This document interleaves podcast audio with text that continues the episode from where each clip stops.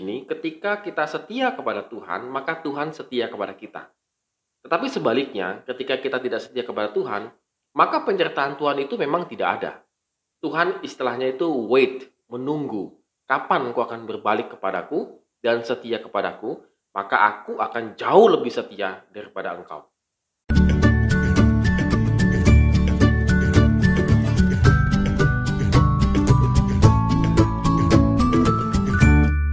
Shalom good readers, hari ini kita kembali merenungkan firman Tuhan yang diambil dari 2 Raja-Raja 18 ayat 1 sampai yang ke-12. Tetap semangat membaca firman Tuhan dan kita yakin kalau kita setia kepada Tuhan, Tuhan pasti setia juga kepada kita. Dan hari ini kita bisa melihat ada satu raja Hizkia yang dari Yehuda. Kalau kemarin kan dari Israel, sekarang dari Yehuda. Nah, apa yang kita dapatkan informasi dari seorang raja Hizkia? Ternyata Raja Iskia melakukan apa yang benar di mata Tuhan tepat seperti yang dilakukan Daud, bapak leluhurnya.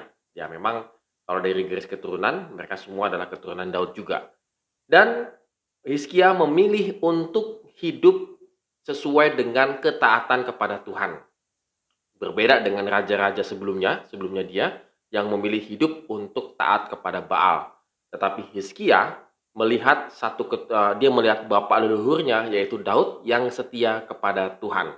Saya rasa ini sangat luar biasa ya karena banyaknya orang itu meniru bapak leluhurnya yang di atas atasnya itu adalah kes, uh, kekayaannya, kesuksesannya, keberhasilannya.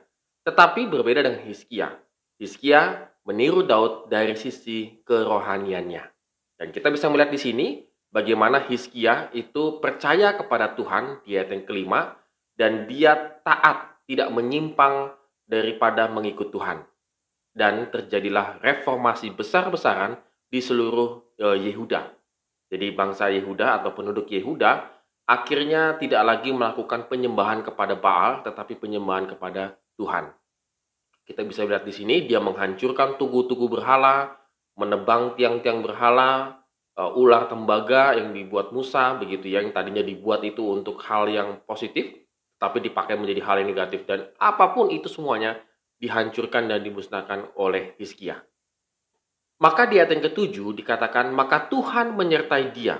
Ke mana pun ia juga ia pergi berperang, ia beruntung.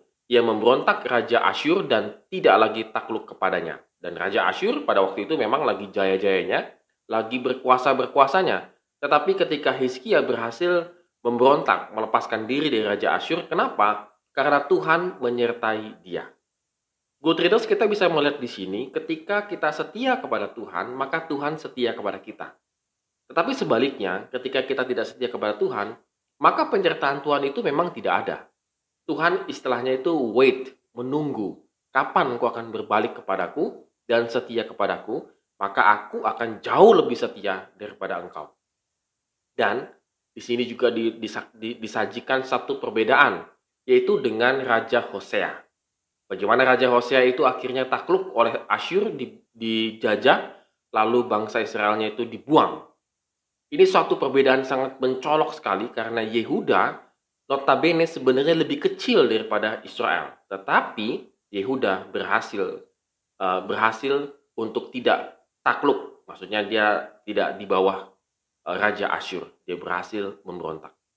Karena apa? Karena yang mendukung daripada Yehuda adalah Tuhan sendiri.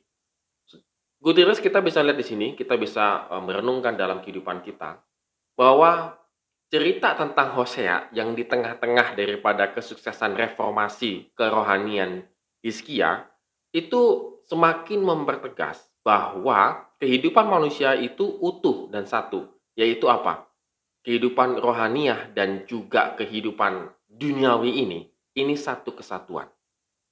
Kalau kita tidak setia kepada Tuhan, maka segala yang kita lakukan dalam dunia ini menjadi tidak berhasil. Tetapi ketika kita setia kepada Tuhan, maka apa pun yang kita lakukan di dalam dunia ini menjadi berhasil. Ini adalah sebuah unity, kesatuan. Jadi good readers pada hari ini kita renungkan apakah kita memiliki dua kepribadian ini.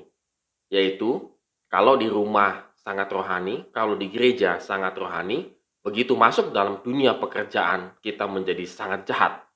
Dan saya rasa banyak sekali orang Kristen yang demikian, memiliki dua kepribadian yang sangat jauh berbeda. Tetapi dengan Hiskia dan Hosea yang disandingkan oleh penulis dua raja-raja ini memperlihatkan bahwa Hiskia yang taat kepada Tuhan, maka kehidupannya berhasil. Saya yakin dan percaya kita pun demikian. Ketika kita percaya kepada Tuhan, ketika kita setia kepada Tuhan, maka Tuhanlah yang membuat berhasil kehidupan kita bukan kita sendiri, tapi Tuhanlah yang membuat kita berhasil. Amin. Terima kasih sudah menonton video ini. Have a nice day and God bless us.